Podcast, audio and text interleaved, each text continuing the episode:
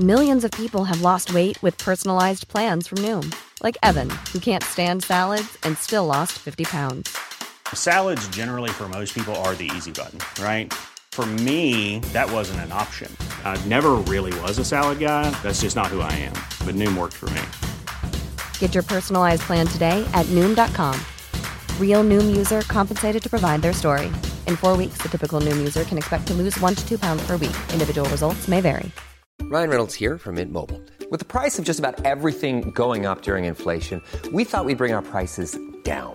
So to help us, we brought in a reverse auctioneer, which is apparently a thing. Mint Mobile unlimited premium wireless. Ready to get 30, 30, bit to get 30, bit to get 20, 20, 20, bit to get 20, 20, bit to get 15, 15, 15, 15 just 15 bucks a month. So, Give it a try at mintmobile.com slash switch. $45 upfront for three months plus taxes and fees. Promo for new customers for limited time. Unlimited more than 40 gigabytes per month. Slows. Full terms at mintmobile.com. This morning, Melbourne unlocked at last. The city back in business as its new roadmap to recovery is unveiled. Queensland border promise. The Premier commits to an announcement on opening up her state. Sydney's wild weather, homes smashed, cars flooded, landslides and evacuations, and it's not over yet. And Prince Harry's candid interview, what the Duke of Sussex has revealed. This is 7 News with Jodie Speers. Good morning. Melbourne's harsh coronavirus lockdown is finally coming to an end. The city's desperate residents are racing to secure bookings at local pubs, restaurants, and cafes, which will all be allowed to reopen after tonight.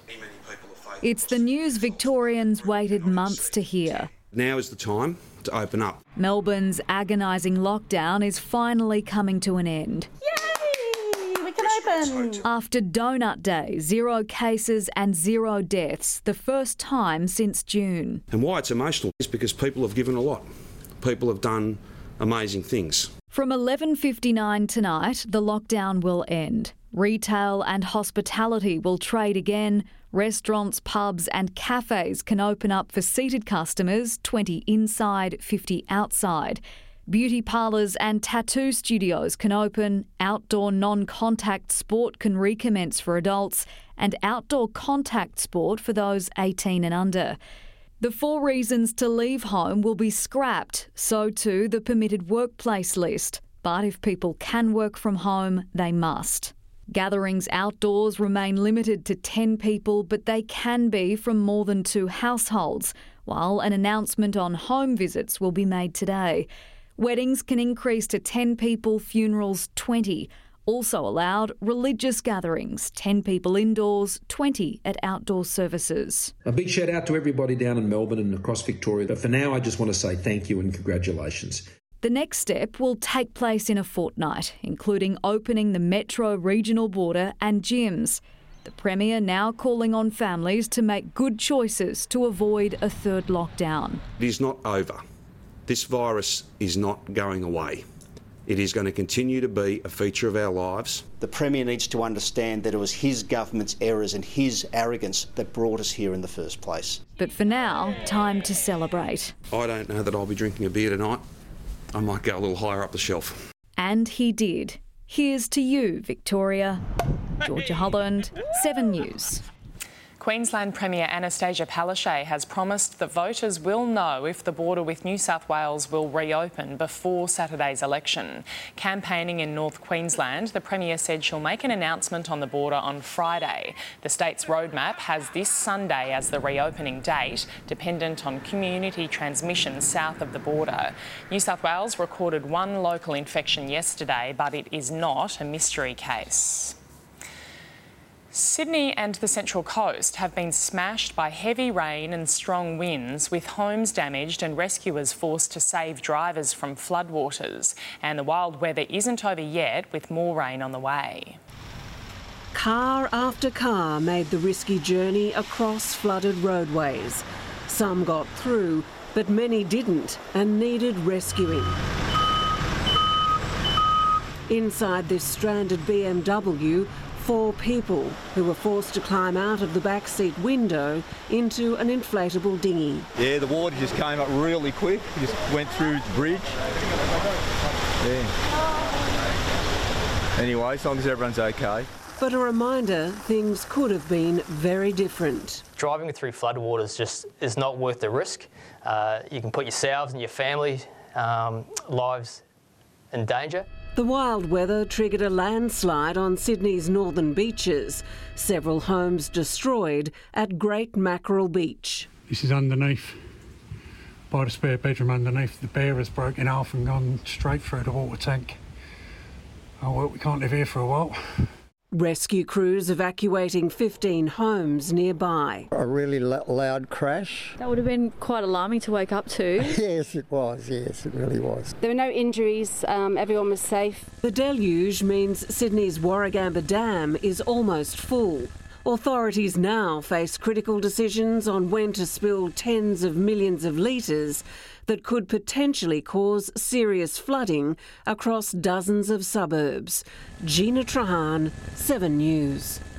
More wild weather is heading for Queensland. Thunderstorms are again forecast in Brisbane a day after lightning, strong winds, and rain battered the southeast. Residents and emergency crews are still cleaning up from that system, which left hundreds in the dark last night. This morning, power has been restored to most customers.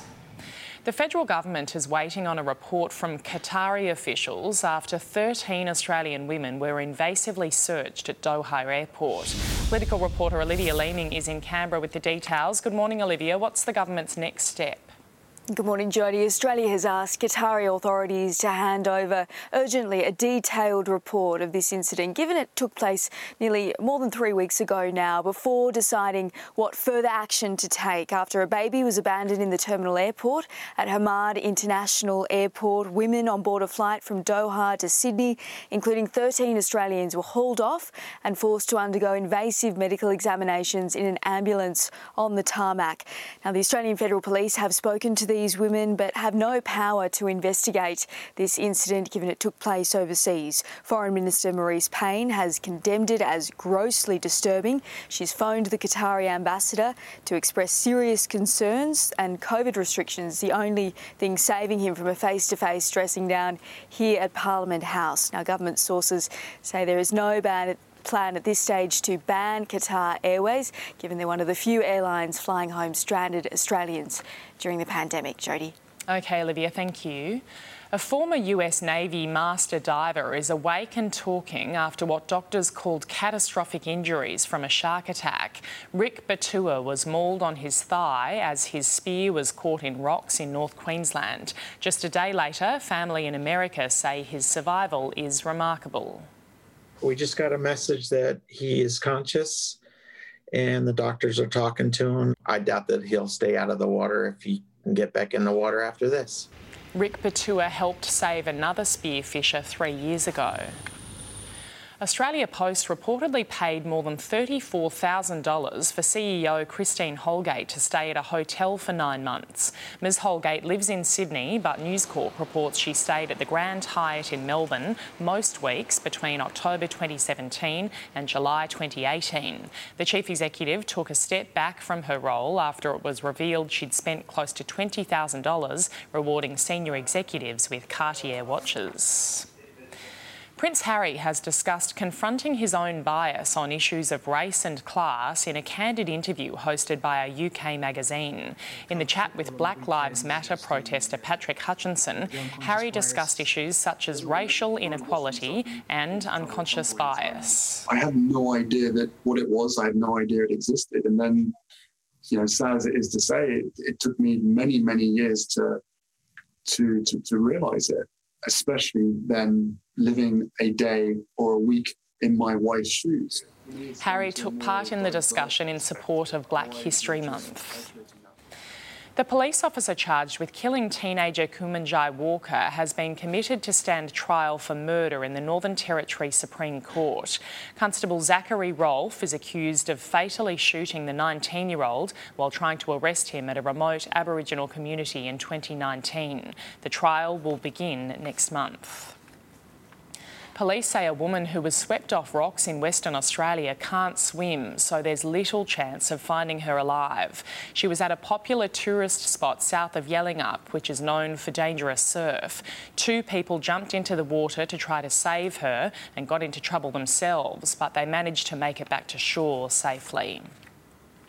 Spain has declared a state of emergency and imposed a nighttime curfew after becoming the first country in Europe to surpass 1 million coronavirus cases.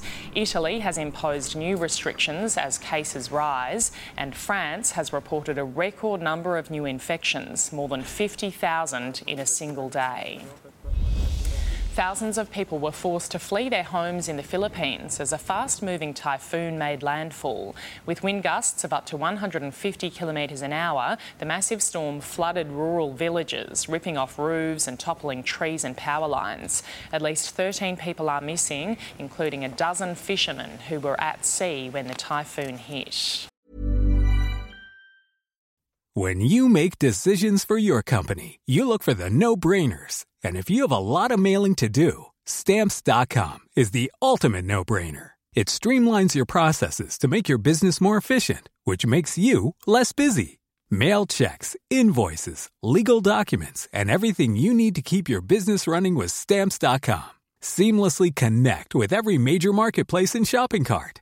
Schedule package pickups and see your cheapest and fastest shipping options from different carriers with rates up to 89% off USPS and UPS rates. And with the stamps.com mobile app, you can take care of mailing and shipping wherever you are. Make the same no-brainer decision as over 1 million other businesses with stamps.com. Sign up with code program for a 4-week trial plus free postage and a free digital scale. No long-term commitments or contracts. That's stamps.com. Code program. The buy now, pay later trend, made popular by Afterpay and its competitors, has now moved into the property market. It's not a new form of mortgage, but a way to finance a major hurdle for tenants, helping them pay their rental bond. When the Scampolino family moved to a bigger rental property, a delay getting back their old bond made it tough to stump up for the new one. It's really hard because you've got the removalists as well. You've got just the expense of cleaning the house when you leave and then setting up in a new house. Now renters can jump on the popular buy now pay later craze with FlexiBond. To help them to keep more cash in their in their account. You sign up on the spot, give details of the bond, then pay for it with an online prepaid card and repay over four equal fortnightly instalments.